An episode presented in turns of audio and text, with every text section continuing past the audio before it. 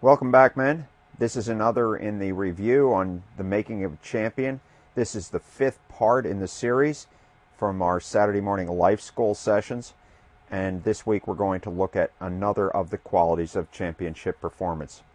So, so far we've laid a foundation for why we need champions. We've then gone into looking at some of the qualities of champions. Thus far, we've looked at a firm and fixed desire as opposed to weak or insignificant desires or perhaps poor identity, which causes us to want to do things for the wrong reason. So the firm is a the first is a firm and fixed desire. The second one is self-awareness, and there's podcasts on both of these. The third one is then humility. Humility being the quality that uh, allows us to honestly look at what we've seen in the self-awareness component of of our performance and say, yep, I need to do something about this. So, once again, affirm and fix desire, self awareness, it allows me to see who I am, what I'm like, how I perform, and then also, in addition to that, exactly where I am relative to or in relationship to where I want to go. Am I very close to that desire, or am I years and drastic changes away from that. That's that's a very important part of self-awareness. And then finally humility, which is the ability to look at myself, to acknowledge that I probably do need some work, and then perhaps even to reach out to other people and ask for their help, secure their help in allowing me to move forward and make progress toward that desire that I have for the future. This week we're going to look at another quality, and then we're going to break from that for a little while. I'm going to introduce you to something that I think can help us all to relate to championship performance. I heard a couple of guys that gave me some feedback early on in this series, and they said something to this effect. Well, I thought this was going to be sort of cheesy. This didn't seem like a, a, a, really important topic. It, it kind of, just by virtue of the title of it, seemed like something that would be just rah rah junk. And, and then a couple of them said, wow, it turns out this is really good. This is really helpful. Well, in case you're still on the fence about that and you're not sure, you're listening along, you've actually followed along, but you're not sure if this actually has any relevance to you because you're not seeking to be a world class athlete or a titan in business or, or something like that. We're going to pause from looking at the qualities this week and I'm going to introduce you to something that will cause every one of us to think about how committed we are and how much we might need to be committed to something that plays a factor in every one of our lives. But before we do that, back to our fourth internal quality, the fourth internal quality of a champion, and that's determination. And I want to distinguish determination from desire. Desire is where you want to go, determination is your commitment to get there. Again, let me repeat that. Desire is where you want to go, and you've got to have a firm and fixed desire, a passionate desire but then you also have to have an underlying determination that can take you there because, as we've already acknowledged on a number of occasions, it's really tough to do anything that's noteworthy. We typically tend to fall into average, ordinary. I'm not saying that's inherently bad, but without a significant effort, most of us arrive at average and ordinary. Why? Well, we said that because it even takes a certain amount of effort merely to be ordinary. And that the difference between ordinary or average and superior performance, what we'll call championship performance, is a lot of effort. Uh, in business, there's a principle when it comes to financial leverage that says that evaluates what gain you can achieve based on the dollars that are spent. And I was just reading something recently where the company was evaluating and had determined that the significant amount of money that it would have to throw at some project to gain a 1% improvement in its overall performance or its overall level of quality, it was just the ratio was out of all balance. And so they made the decision that even though they could achieve further quality, the cost of getting that further quality was too high a price they felt to pay. Well, that's kind of the dilemma that a lot of champions face. The difference between pretty good and fantastic is not as easy to achieve. In other words, to reach fantastic when you were pretty good as it is to get to pretty good from ordinary. It takes a little bit more work, a little bit more time, perhaps a few more resources to get from average to pretty good. It can take a fantastic amount of effort to go from pretty good to outstanding. Uh, as, as a guy pointed out in our Saturday morning event, he said, look at the cost that it takes to gain an extra fraction of a second in a drag car or an extra couple of seconds in a lap on an Indy type car. Look at the huge amounts of money that it takes just to gain a few seconds or a fraction of a second there.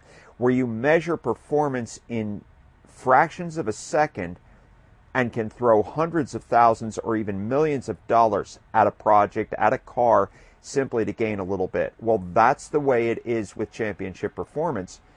Uh, again, come back to something as simple as the Olympics, that it's easy to see. Sometimes it takes winding back the, the video and then slowing down the video to see who came in first and who came in second. In other words, who got the gold, who got the silver. All that, the difference between first and second, played out in fractions of a second. Now, over the course of that individual's lifetime, the person who took gold versus the person who took silver, if they are able to monetize that later on in their life, the difference between gold and silver is probably worth millions of dollars. But early on in that Olympian's career, when there was no money involved, the difference between gold and silver might have been hours and hours of effort. Or perhaps it could have been some genetic superiority. Just slightly longer legs, just just better muscle development, something like that. But whatever, uh, what I want us to appreciate is that the difference between okay or pretty good or even a little above average on the one hand side of the fence and outstanding on the other side of the fence is a great deal of determination involved. So listen to a couple of quotes here that I thought were particularly helpful to this topic of determination. What man actually needs, argues Frankl, and, and that's Viktor Frankl that this writer is talking about, what man actually needs is not a tensionless state, but rather the striving and the struggling for a worthwhile goal, a freely chosen task. In other words, what Viktor Frankl is saying and what this author is then borrowing is this idea that to be great at anything is going to place you under a certain level of constant tension. Here's the way another athletic trainer words it pressure is a privilege that comes only when performing at the highest level. And every one of us knows what it feels like to need to lower the pressure or the stress level, and so we back off from something. You know, we often refer to athletes choking, but I wonder sometimes if it isn't, if it is something other than choking, as in becoming nervous, I wonder if it's sometimes that people just get too tired from bearing the pressure of peak performance and they back off a little bit. Here's, here's the way Robert Kiyosaki words it losers quit when they fail, winners fail until they succeed. Well, what does that pressure look like? Uh, if you're in business and you've had multiple financial failures, what is the pressure, the mounting pressure like? Family expectations, peer expectations. Perhaps they're private investors that are looking for something. They've invested heavily in this venture and they've received nothing so far. Perhaps you've gone back to them for multiple rounds of additional financing and now they're really out. And your failures, each mounting failure produces an increased pressure on you to perform the next time. And some of us don't deal well with pressure. As I, I'd venture to say, actually, that most of us don't deal well with pressure. Now, let me read another interesting quote. It's a little bit longer, and, and I'll tell you a little bit about the individual at the end. And here's the way he says it. And this is this is very much like anecdotal in an interview form, so it's not exactly pure perfect English. He says, "The very first company I started, well, it fails with a great bang. The second one failed a little bit less, but it still failed. The third one, well, you know, it sort of properly failed, but it was kind of okay. I recovered quickly. Number four almost didn't fail, he says, uh, but it still didn't really feel great when that happened. But it did okay. And number five, well, number five was PayPal. And I suspect that most of you are familiar with PayPal. Uh, PayPal's claim to fame was that they figured out a way to encrypt financial transactions such that nobody could really hack into them. And the failures that this man, Max Levich, Levinch, I, am not sure, I'm not really familiar with him. Actually, PayPal is better known for uh, uh, investors such as uh, the founder of Tesla and um, a couple of other people that are actually higher profile investors in PayPal. But this man, Max, apparently part of it from the very beginning. And, and PayPal had a history of starting with a basic technology and trying to adapt it to one business and then another. And then finally, as I recall, this was their last ditch strategy. They opened it up to the general public, where the big question was why would the average person want to transfer funds securely? Now, of course, this was much earlier on in, in the evolution of the internet and online sales and online shopping carts and websites and all that. It was much earlier on in the evolution of that process, and PayPal actually dovetailed nicely with all that. But the initial question was why in the world would we pour all this effort into something for a limited market? But notice what he said failed once, twice, thrice, four times. It was the fifth go around before he finally, finally got it all right. And that brings us to a big question how much are you willing to sacrifice in order to get what you need? How long are you willing to fa- sacrifice? As a matter of fact, are all of your stakeholders, and, and in the case of a typical human being, stakeholders might be your wife, your kids, your boss or your coworkers, uh, investors, maybe even family that's invested in, in your endeavor. Uh, whoever it is, how long are they willing to persevere? Do they have as much determination as do you?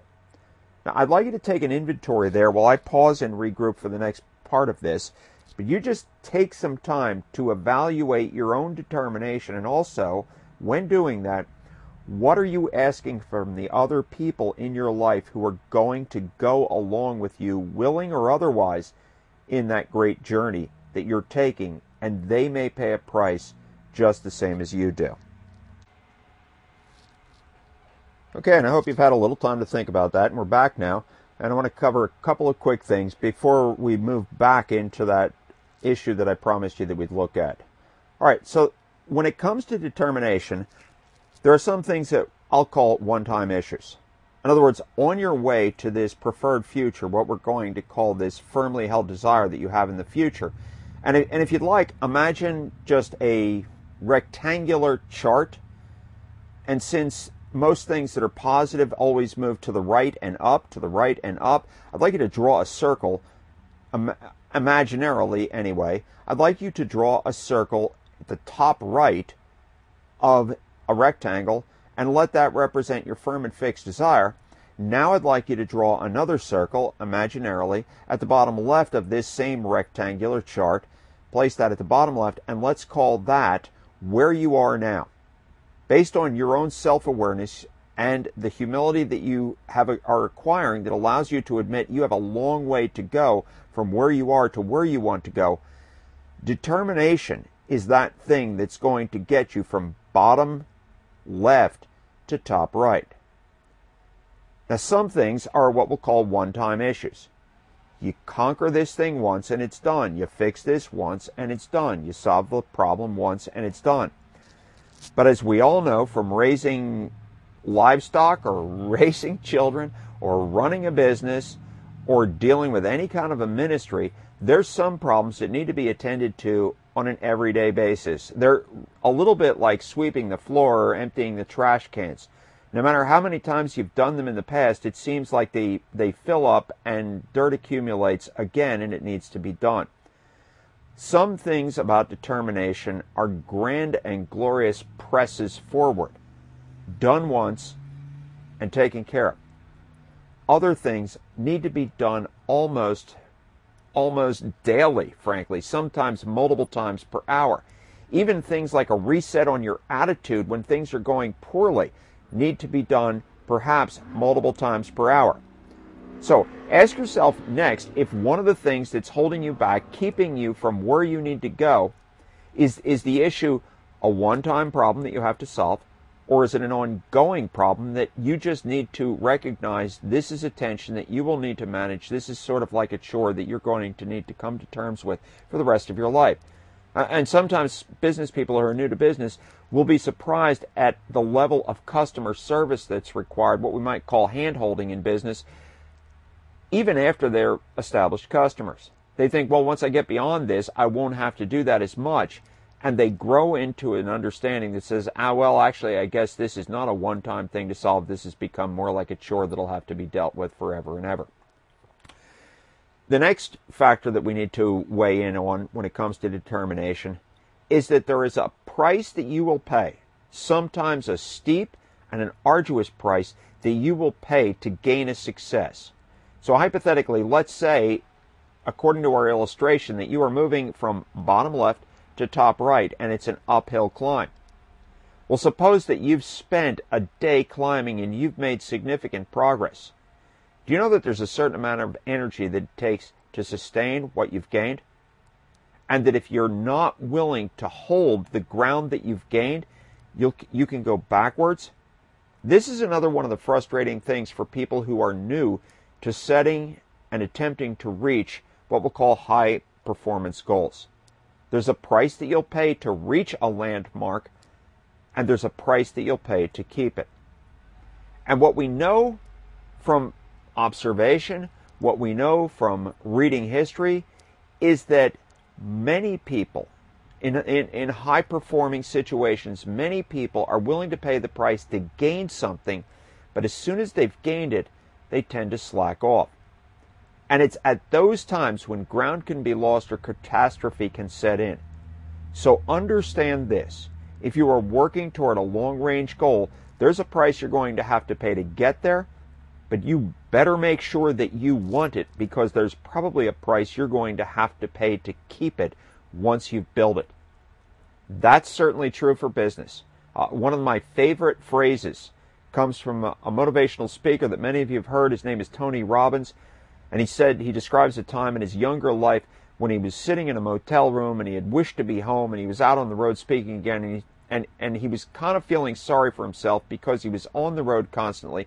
He was away from his wife. He didn't have any time to rest. And he came to this realization. He said, actually, there's a price to pay for success, the same as there is a price to pay for failure. And right now, he says, sitting in this motel room, what I'm doing is actually paying the price for success. That, in terms of the way we've described it, is paying the price to maintain the victory that you've achieved. So what I'd like to suggest as the final thing before we look at that, that other thing that I promised you is that sometimes it takes a radical shift in our worldview to place us on a pathway toward a firm and fixed desire that's bold, that's big, that's worthy of pouring our life into that's worthy of pouring our life into. There's a lot of firm and fixed desires that people have that are not worth the investment of time and treasure over a period of years. Make sure that your firm and fixed desire is worthy of all the investment of time and treasure, not only yours, but the lost time that family may have with you, the lost opportunities elsewhere that you could have seized. Make sure that the firm and fixed desire that you have is for something big and bold. Now, once you have made that radical shift and committed yourself unreservedly to that firm and fixed desire that you have, there will then need to be incremental change. And you can go back to the review of weeks one, two, and three when we talked about the difference between radical and incremental change. You will need incremental change then to set yourself up daily for gradual progress toward that firm and fixed desire that you have. It's like this the day that you make a radical commitment to become physically fit and you walk into a gym for the first time, you're not going to do very well. Whether it's handling weight, whether it's managing stamina through any kind of aerobic process, the first day that you walk into a gym, you're not going to perform well. And if you try to exceed your capability on day one, you'll be lucky if you can perform at all on day two. So once you've made a radical adjustment in your commitment toward your future, then move forward with incremental steps to get you there. Uh, I love the way Jesus says this, and, and you might say, well, what, is, what does Jesus have to say about fitness? Well, he really doesn't have much to say about fitness, but he has a lot to say about taking life one day at a time. And at the tail end of a, of a, lesson that he gives to his people, where he tells them not to obsess over finances in the future, not to obsess over worrying about tomorrow's food and all these things. He says, Therefore do not worry about tomorrow, for tomorrow will worry about itself. Each day has enough troubles of its own. So, one of the first steps in being able to maintain a determined and perseverant attitude throughout the long journey from where you are to where you want to go is your ability to lock yourself down into what are called day type compartments. Deal with the problems of the day. Be conscious of the fact you're going to have to deal with problems tomorrow, but don't worry about tomorrow's problems if you can't do anything about tomorrow's problems today. Focus your attention on today's issues, today's matter, today's training, today's work, and allow tomorrow to come to you when you wake up tomorrow morning. All right, let's pause that again, and we'll come back and we'll be talking about something different. Okay, we're back again. And what I'd like to do is reframe your thinking about how and why and when you may want to exhibit championship performance. I was doing some reading this week and it just focused my attention again on some of the problems that we face in what we'll call civil society today. Uh, some of the problems that we face in what we'll call a pluralistic society where we struggle to share the same values and where it feels in many respects as if the church is losing ground, but the church is losing ground because it feels as if the government is fracturing and it feels as if the family is failing. Now, that's not universally true, and there's certainly examples of thriving churches and pockets where government is functioning superbly and where families are doing just great. But what I thought we should do for, again, just a couple of minutes to refocus your attention on how this can matter in your everyday life is look at three institutions that have been established by God. We'll look at them in the order that they show up in the scriptures. And then we're going to look at why they're so important and to begin with, I want to remind you of the definition we used for a champion in week one. And, and, we shied away from that one where a person simply performs to excel at something for his own glory. Now, I'm not discounting the fact that that is certainly championship performance, that a person can be great at something and acquire fame and fortune for themselves, and they can be outstanding. For our purposes in this series, we're looking at championship performance as being purposed toward one of three things. You are a noble warrior or a fighter. You're fighting on behalf of something, fighting to defend something, fighting to gain something that is far more than for your own glory. The, other, the next one of the three ways in which you could be a champion is if you are advocating for something. You're a defender of something, you're an advocate. You are you are standing up for the weak. You are standing in the gap between something that is threatened and something that wants to do harm to it. And the third way is that you're you're doing battle in one way or another, and this could be battle in in the public square, and I don't mean physical battle. You're doing battle on behalf of somebody else's glory. Uh, the scriptures talk a lot about human beings doing things either for their own glory or for the glory of God. Uh, more on that in a minute. But let's take a look at the first institution that's established by God. We see it all the way back in Genesis. The first institution is, is that of the family. And the way it's mapped out in Genesis is this. It says, this is the scripture speaking now saying that a man leaves his father and his mother and is united with his wife and they become one flesh.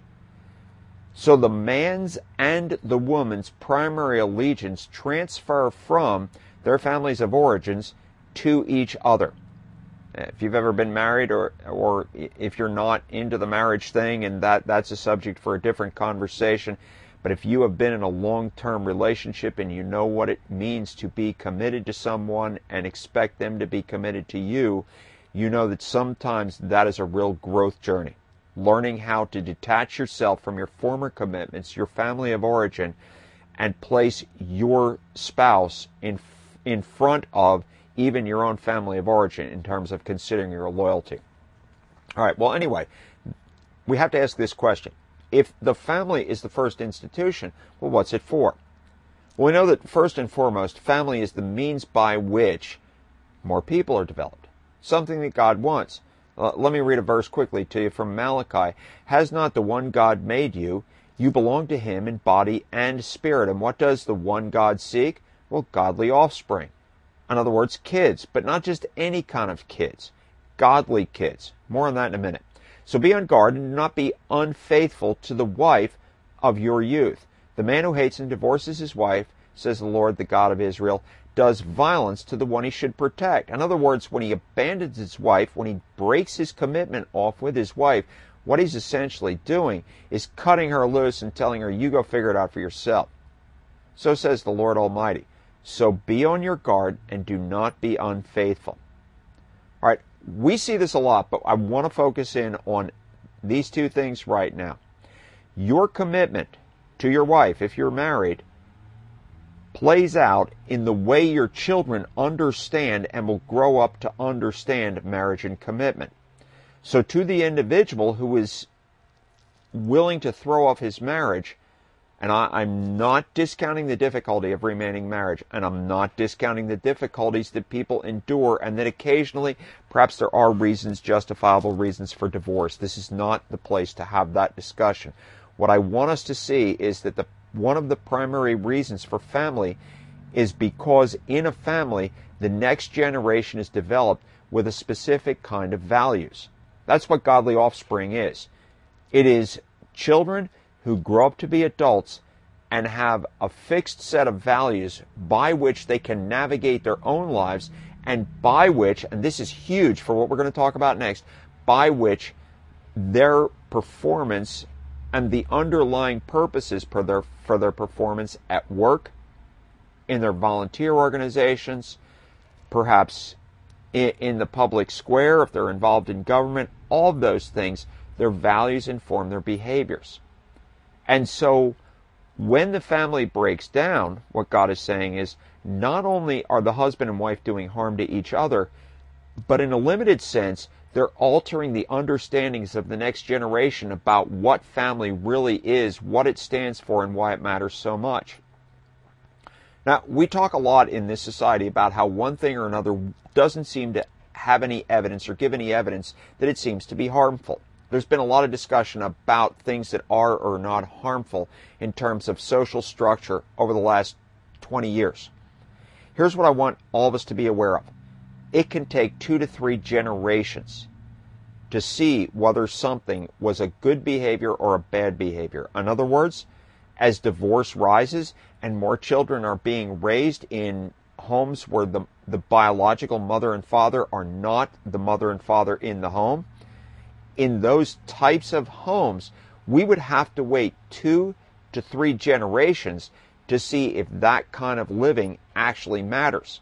So when I look at a child in the moment, two years after the couple is divorced, and the child seems to be well adjusted and happy, we might draw the conclusion, oh, well, it hasn't really made any difference. Well, we honestly don't know that until that child reaches adulthood and starts to live out his own life and be responsible for his own life, and until he actually gets into influential positions where he has to decide for himself what's right and wrong about the way he treats other people. Look two to Okay, sorry about that. We had a little battery issue there, so I'm back again. And as I was saying, look two to three generations out to see what the long-term consequences of something are. Okay, so we said the first the first institution is the family. Now the family is more than just the developer of the next generation of humans. In other words, the family doesn't just perpetuate its own cycle that one generation makes the next generation makes the next generation and therefore perpetuates the values of family. What family does is create the adults who will feed all of the work world, all of civil society, and also this next category or this next institution of God, which is government. Well, as long as there's only a handful of people that populate the earth, not much government is needed. You can go your way, I can go mine. You can take your family your way, and I can go mine. As, as the world becomes more populous, government is essential. And wherever people choose to live together, more than two or three, wherever people choose to live together for financial advantage, for protection and security, because they believe that the combined work and specialized gifts and talents of, of a group of people can do better than individuals going off by themselves, Wherever that's true, some sort of government is necessary. Government has a few functions. Provides protection from outside forces that would choose to do harm. In other words, the government of the people seeks to protect the people that it governs. The government of the people also tries to create some unity. The government of the people attempts to provide big overarching goals that all of the people can unite behind and move toward and live toward, goals that are good for all of the people that are being governed. So government protects, government secures, government nurtures opportunity for those that are governed. But I think you'll see that there's a problem. To the degree that people populate government, in other words, leaders are people, to that degree, which is always the case, it matters how people were raised and what their values were. Well, where do people get their values?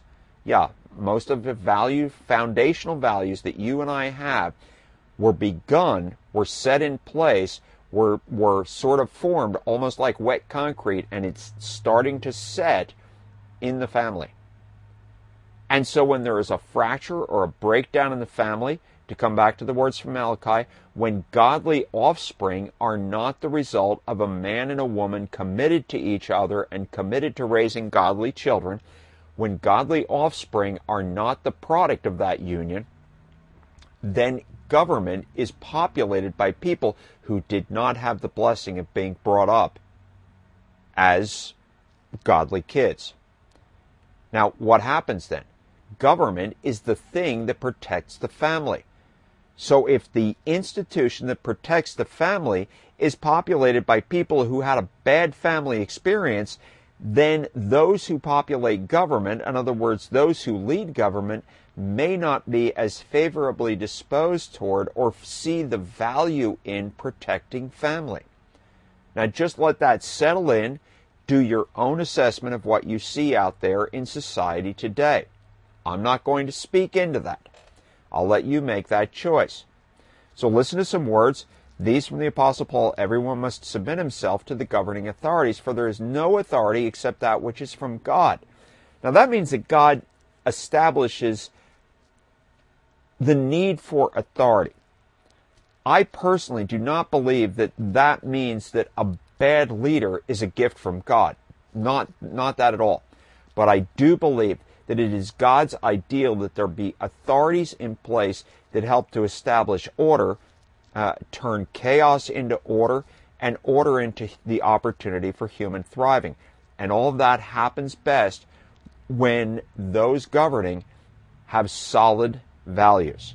Now, if you're not a believer, if you're not a Christian, you might say, well, those values could come from somewhere else. I'm not here to argue for or against that right now. Again, that's a subject for another conversation. All we know is that families that stay together and help to mold their children through the age where they're able and responsible to be on their own set the next generation up for the best success. And all of society pays the price when that doesn't happen. All of society is blessed when it does. Here's the way that a, an older text from Proverbs says it when the righteous are in authority, the people rejoice. But when the wicked hold authority or rule, the people mourn. So then, what will be the logical conclusion? If we want the next generation of humans to rejoice and thrive, then what we want to do is have governments that are populated by people who have good values and want those people to thrive.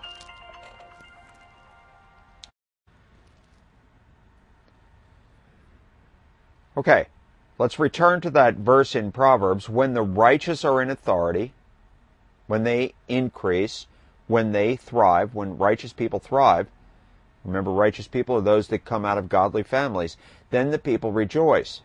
Who are the people? The ones being led. But when the wicked hold authority or hold rule, the people mourn.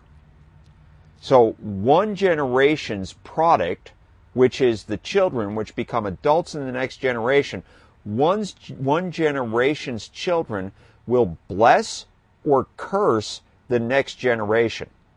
Now, here's the interesting thing the couple that separates casually carelessly because of personal desires more so than because of what's right for society.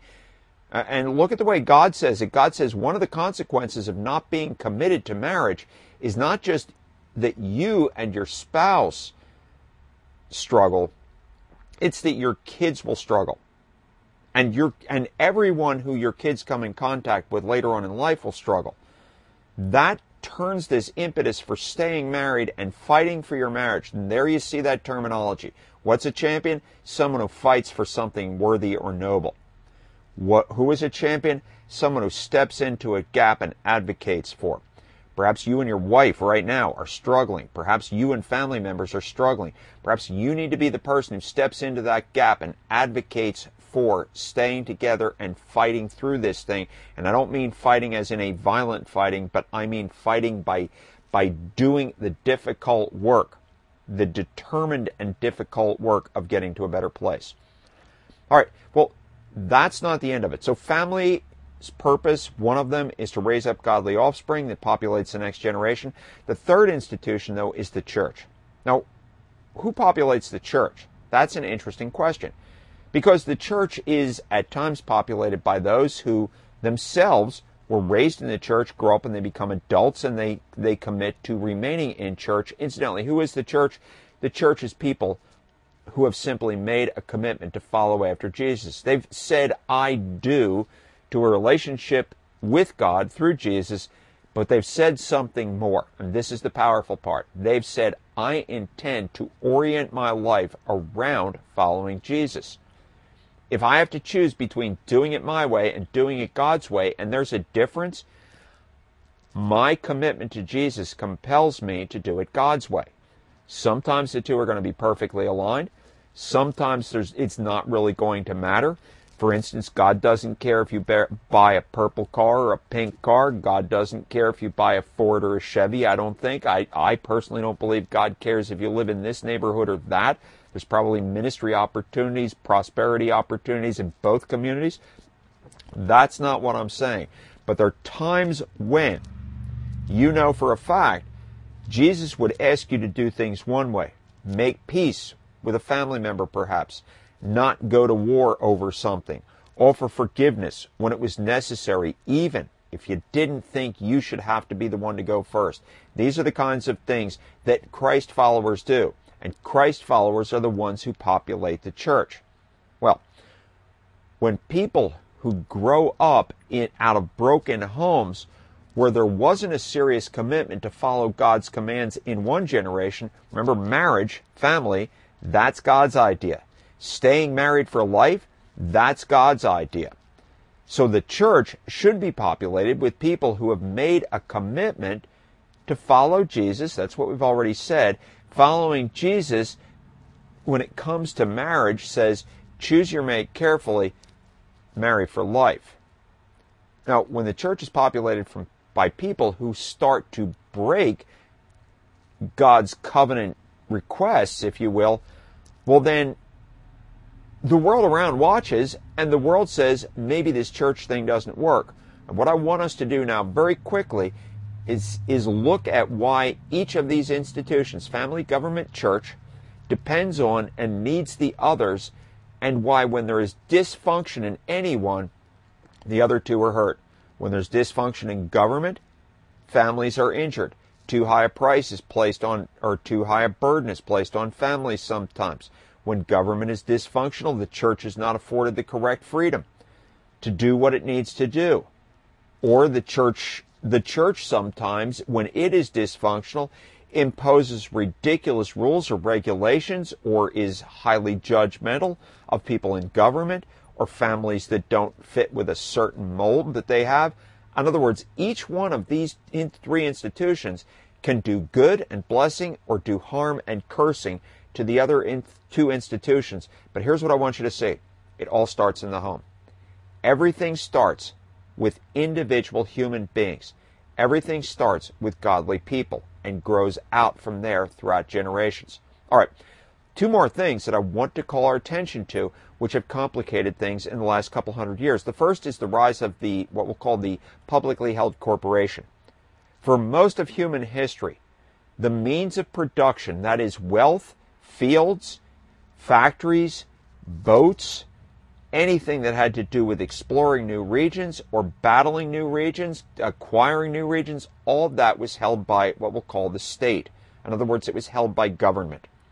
We see vestiges of that left today. That was the case for most of human history. There were small family farms, there were small family enterprises where the business was the family and the family was the business, and therefore the business's values were the family's values, and vice versa. And then there was the state, and the state is government. So where did government's values come from? Well, we've already talked about that. Government's values should come from those of the human beings that populate government, which means, hopefully, in God's design, godly people will populate government positions. Government positions will be held by godly people who will govern in a righteous way. Well, the rise of the modern publicly held corporation puts the ownership of commerce in, indivi- in individual hands, but public hands. It's almost as if, if you will, there is not one direct sole point in a publicly held corporation. Now, I'm not here to be for or against public corporations. But again, the same as is with true with government being populated either by godly or ungodly people, by the righteous or the wicked, modern corporations can be populated by one of two things. But there's a rise of another institution that is has always been present but is more exaggerated in its presence and its reach today than ever before, and that's just basic societal culture. Uh, here's the way we'll look at it the entertainment industry. We call it an industry. It, it is actually a business. A lot of it is actually publicly traded entities that hold these entertainment divisions, we'll say. But it's also individuals within the entertainment industry. It's not just that, it's the rise of a 24 hour news media. It, it is social media. It is all of the things that go into forming in the minds of people an impression about what a person should look like, talk like, dress like, act like, what they should drive, what they should drink, what they should wear, and, I could go on and on. Now, here's what happens the modern publicly held corporation and modern societal culture feed each other. They support each other. Businesses make money based on social trends. Social trends are formed by business leaders. The two work together. Now, if you want to know what we who follow after Jesus can engage in, the things that I have just described should open your eyes to the practical nature of being champions, of being warriors for a good cause, of standing up first for our families. Secondly, understanding that our reach into government in the next generation is determined very often by what we do at home, understanding that our ability to be the church, not just to go to church, but to be the church, the people who follow Jesus and follow P- Jesus in all areas of life, is going to cause us to step into certain situations in the workplace, in society, in all of our volunteer organizations, and it's going to cause us to offer better, higher, more righteous, more just, more more oriented toward human thriving for all solutions. All right, I want you to think about that seriously and how that will impact the way you live your life as a champion from this moment on. We'll come back and wrap up with a few thoughts. Okay, and we're back, and the next thing that I would like us to consider is to pick up where we left off when it comes to the price paid to gain something, the price paid to keep something, and the radical and then the incremental change that are necessary in order to move from, as we described it, bottom left to top right, from where we are relative to our deeply held desire to where we want to be relative to that. Well, here's what we know that when you and I perform at peak levels, when we take and shoulder the responsibilities of attempting to make forward progress day in and day out, two things happen, or two things are present. The first is this everything in life is the way it is for a reason. whenever you seek to displace anything that is, you are asking for a fight. You are, by virtue of the fact that you say, I want to be where I am not, I want to make something that is not, I want to change something that is. Whenever you step into that, understand this you are battling all of the forces that have conspired to keep something the way it is. Whether you're battling in culture, whether you're battling in family, whether you're battling in, in, in the workplace, there are reasons why everything is the way it is, and it will create, take at times great levels, great levels of determination, sustained over a long period of time to affect the change and reach the desired outcome that you have. Now, at a personal human level, the result of that commitment to ongoing change, the commitment to every day get up, give your all to something, is this. We accumulate stress. See, you thought I might be saying something overly spiritual. I'm not. I want to make this as practical as can be. You and I accumulate stress, and what we know, what science tells us, is that human beings do not live well with increased levels of success. It literally impacts our health. It can impact our decision making. It actually impacts our creativity. It diminishes our performance when we need to perform at peak capacity. Stress is actually bad for us, and yet stress is the inevitable consequence that comes from performing at high levels. Come back to the quote that I read to you earlier pressure is a privilege that comes only when performing at the highest levels. The man who, who offered that piece of insight was talking about performing on the athletic field. And what we know about performing on the athletic field is this you'll train all week at a relatively high level. There will be a rest day, usually right the day before the game, you go out and you play your game and you have to give your all, but you don't have to give your all forever. You only have to give your all for several hours and then you can relax. Stress, on the other hand, is the accumulation of giving your best without ever being able to let your best down. never let, never allowing yourself to be able to drop that load, to drop that weight, to set it down and breathe. Now, as, as we look through the scriptures, and we want to come back and make, make this in, incredibly practical, God actually understands this. He understands this and makes an accommodation for us, and the accommodation he makes for us is contained right in the basic Ten Commandments, and it's called the Sabbath. Now, don't, don't turn off on me, don't shut down before you hear me out on this. I know when some of you hear the Sabbath, if you grew up in church, you already probably have a negative association with it. Uh, if you grew up in my generation, you probably there, you can remember times when you were young when maybe you, you weren't allowed to do things on Sundays or there were all these weird observances. I'm not talking about that kind of Sabbath. What I'm talking about is a Sabbath that is a what we'll call new covenant. Jesus as Lord Sabbath. That kind of a Sabbath. Remember, Jesus said that he is Lord of the Sabbath. He actually said that one day when he was being questioned about something. He said, I am actually Lord of the Sabbath. And what that means is that following Jesus puts us in alignment with following the Sabbath. Uh, Jesus healed on the Sabbath. Jesus did good things on the Sabbath. So we can't say definitively that no one should ever work on the Sabbath. So what is Sabbath? Let's read together, or I'm going to read and you'll listen, this text from Exodus. Remember the Sabbath day by keeping it holy. Six days you shall labor and do all of your work, but on the seventh day that is a Sabbath to the Lord your God. And on it you shall do no work, neither you, nor your sons or your daughters, nor your male or female servants, nor your animals, nor any foreigner residing in your town. For in six days the Lord made the heavens and the earth, the sea, and all that is in them, but he rested on the seventh day. Therefore the Lord blessed the Sabbath day and made it holy. In other words, the entire town shut down for the Sabbath. The convenience store wasn't open. The Walmart wasn't open. I know they didn't have a Walmart, but any of the any of the means of commerce, they just weren't open. People went home. They stayed home.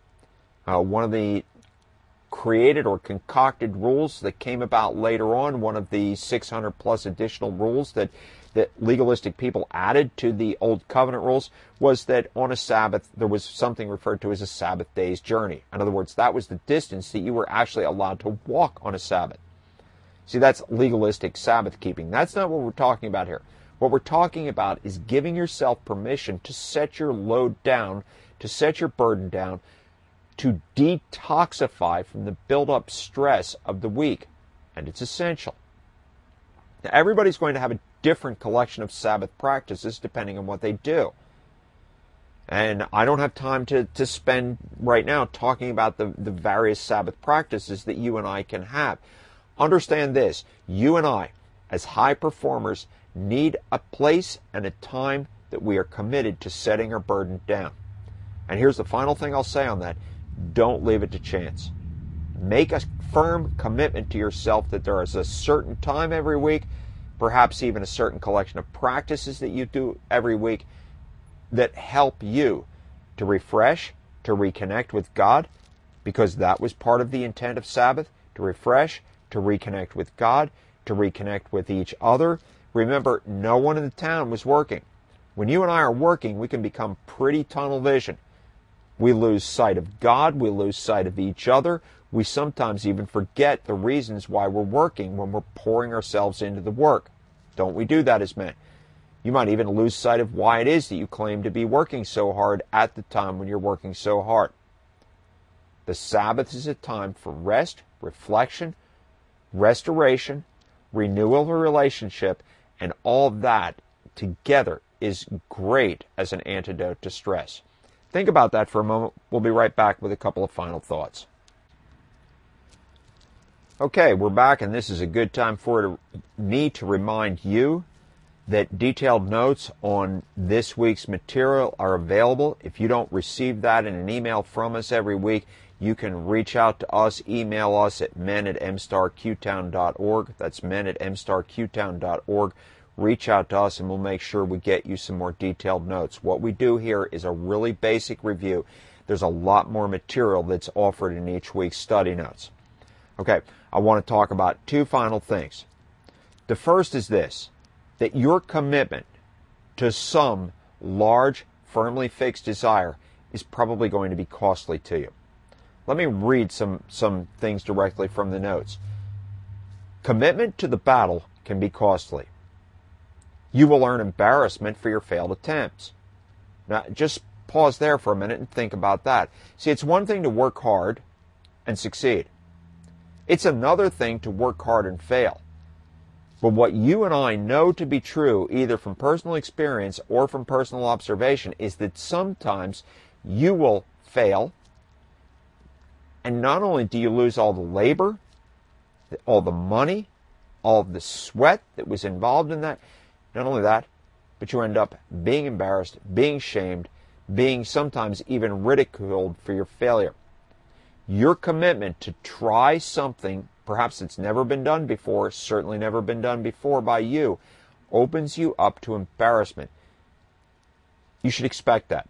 Just own the fact that this is part of the price that you will have to pay for greatness and and then understand how to process all of that those feelings. Okay, so you will earn embarrassment for your failed attempts, loss of valued resources, some of which may not be replaceable. You may never have the same resources again to work with as you did this time. It will cost you positional and reputational capital. In other words, people may not trust you the same as they used to. People that financed you in the past may never finance you again. People that trusted you as a leader in something may not for a while trust you with something again. There may be actual risk to your physical health. And as if all that were not were not enough, there's no guarantee of success. You may lose at the fight and may not even survive it. There's a phrase that was popular for quite a while. I believe it was originally attributed to Robert Schuller, although there's a number of other attributable sources potentially. But it, it goes something like this. It asks a question. It says, What great thing would you try if you knew you couldn't fail? And some people then in Christian in Christian circles have taken that and adapted it and said, What great thing for God would you attempt if you knew that God would bless it and you wouldn't fail? Well, I want to ask the question in a different way. And the way I want to ask it is more accurately reflective of real life. What great thing would you attempt because of its value, even if you might fail? Because you see, none of us is guaranteed a window into the future that assures us that the thing that we start is going to succeed. It may fall flat, it may never recover from a failure, it may nosedive and tank and be done. Was it worth the loss? The loss as that we just described personal embarrassment, lost resources, loss of reputation or positional capital, uh, actually, sometimes loss of health, loss of sometimes relationships. Will that loss have been worth it? Is the thing that you're striving for so important that you can even stomach the reality that some of those things may be lost to you and you might not ex- succeed, but the thing that you're fighting for was so important that you just couldn't say no to the battle? All right, one final pause, and we're back with the last thoughts. Okay, and we're back. There's there's a final thought that I want to leave us with, and it, it comes in a multi-part complex process. Here's the way I want to introduce it. There is admirable determination, and then there's just plain stupid stubbornness. And as one of the fellows in Saturday morning said, and that's a really fine line, and it's hard to tell when you're on one side of it versus the other side of it. Uh, there's an old joke that goes something like that, that the difference between determination and stubbornness is whether you're successful in the end. People that aren't successful are accused of being stubborn. People that make it to the finish line and they are successful are credited with being determined. But yet, in the day to day of it, it's really hard to tell the difference sometimes.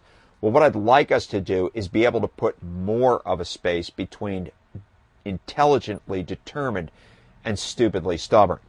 I'd like there to be sort of a demilitarized zone in the middle, if you will. And for that, we have to be able to ask ourselves a few questions. As you approach the next difficulty that is going to require your determination, or as you are walking through this season of determination against seemingly insurmountable odds, here's the question I want you to ask. Is the greatest struggle that I am facing an external battle or an internal one? Is it a battle inside my own mind? Am I not taking the steps that I know I should take because I'm scared? Because I'm emotionally drained? Because my stress levels are too high? Because because I'm just discouraged and I just don't seem to be able to get beyond it. P- perhaps because I don't want to be inconvenienced in this way. I can stomach certain kinds of inconveniences, but I can't stomach physical pain. I can stomach certain kinds of inconveniences, but I can't stomach attacks on my reputation or my respectability. I can stomach one thing, but I can't stomach loss of sleep or or poor eating until I get through something, whatever it is. Is this an external battle that needs to be fought that requires specific skills or resources? Or is this an internal battle of the mind that it's holding you back? And the only thing really holding you back is the difference between your emotional state now versus the emotional state that you had, could have. The way I liken it is, is to look at it is this. Suppose you've committed to run a marathon and you begin your training in the late summer and your first runs are done early in the morning because that's the only time you have, but it's early in the morning on August and September days. And apart from those few days when it might rain, the running will be pretty pleasant in August and September at 5 o'clock in the morning. But now as your training progresses, you're going to be running longer, longer, and you're going to be running harder or perhaps faster. But there's something else going to happen. You're going to be running in the cold now because August and September are going to give way to October and then to November and perhaps to December. There's a difference between waking up at 5 o'clock in the morning and going out for a run on a pleasant August morning as the sun is just rising versus waking up on an extremely cold December day and convincing yourself to get out there and run in that temperature. But now ask yourself, is it the external obstacle? Well, it's probably not. The road is the same. The bed that you woke up from is the same. All of those external factors are basically the same except for the cold. The real differentiator here is your comfort. In August, it's pretty comfortable to go out there. In December, there's a lot of factors that sort of demoralize you and make you have to be mentally tough in order to step into the battle. So that's an example of what it means to be mentally tough. But now we'll take a different example. Suppose that you're, as part of a long distance hike, it requires you to cross a deep, rapidly moving, extremely cold body of water. We'll say a, a, a pretty good sized river. Suppose that's part of what you have to do. Or maybe you've watched one of these adventure shows and you've watched people do that. Well, now we're talking about some internal mental struggle. Am I fearful? Do I think I can do it? Do I know the uncertainties? But there are also some very real external struggles too. If it takes me too long, am I going to start to suffer hypothermia? If the current's moving too fast and I'll lose my footing, could I be swept downstream? Could I actually drown at this process? See, there is an internal battle that needs to be fought, but there is also then an external battle that requires discernment and skill and technique. Which most stands in your way right now and is getting in the way of your moving to the next step? Is it an internal battle of the mind? Is it an external battle of circumstances? Or is it like the stream crossing, some combination of each? And that's the final thing I'm going to leave you with this week. Like I said, there's many more ideas that are contained in the notes. I'd encourage you to get them and read them. Perhaps even listen to this a few times. If you'd like, share it with somebody whom you think can be helped by it. And we're going to do this again next week, looking at another one of the qualities of championship performance.